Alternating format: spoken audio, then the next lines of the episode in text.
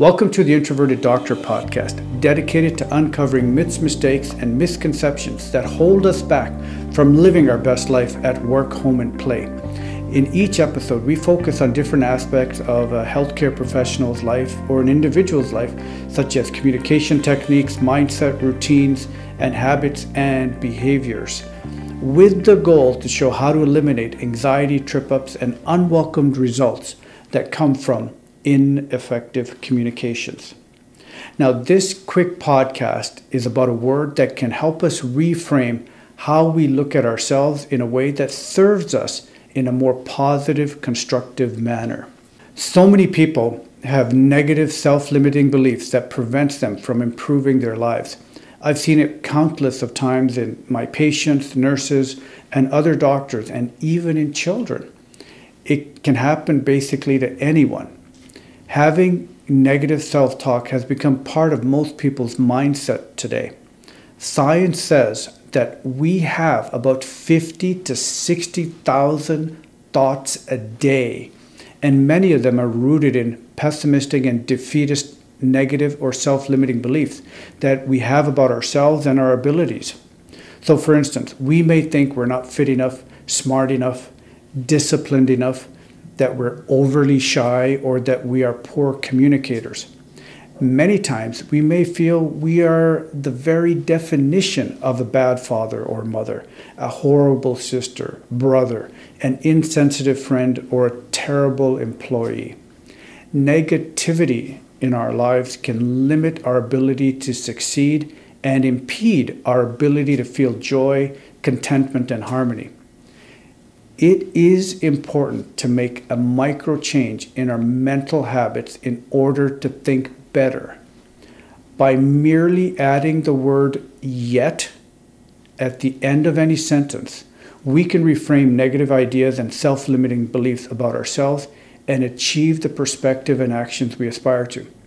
If you find yourself believing something negative such as, "I'm lacking discipline," "I don't exercise," "I procrastinate," "I have trouble with people's names," or "I don't read enough, and you add the word "yet" at the end of the thought, it changes your narrative from one of despair to one of hope. What you believe is what you'll achieve. Everything starts with the belief. So saying, "I'm not a good father, yet I find time consistently to play with my children," or "I'm not a good reader, yet I read 5 books last year and I'm interested in reading and starting another one and doing better." That type of reframing is so much more constructive and helps us move forward. Another example is, "I'm not good at exercising, yet I walked more in the last week and I know I can keep it up. I am not an excellent communicator, yet I'm always learning and becoming better than I was yesterday." When you add "yet" at the end of a sentence, your brain opens up to the possibility that you aren't limited, that you can do more. Without that reframe, you internalize a thought that holds you back, that keeps you from the positive changes and actions that you can do. Everything starts with a belief. If you believe it, then you'll see it. Too often we stop short from seeing our potential to do better, or blind ourselves to the good things that we are already doing in our lives. The word "yet" is not an excuse to procrastinate, but a word to empower and enhance our ability to visualize our potential and plan for the future. It is your identity that shapes your beliefs and actions.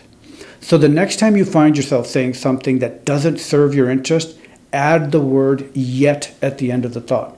The next time you hear someone say something negative about themselves, teach them to use the word "yet." Try this little exercise for the next few days and see if you notice a change. "Yet" opens up a whole new world of hope and possibility to be your best at work, home, or play. I hope this podcast served you in some way, and if you've enjoyed listening to this podcast, please share with a friend or colleague and subscribe to us on Apple Podcasts, Spotify, or your favorite podcast app. And if you go to the website, theintroverteddoctor.com, and sign in there, you'll get my weekly emails about the podcast episodes that are coming up. I'm Dr. Lalit Chawla, and thank you so much for listening. I hope you have a great weekend, and I hope your community and your family is doing well, and I will see you again next week.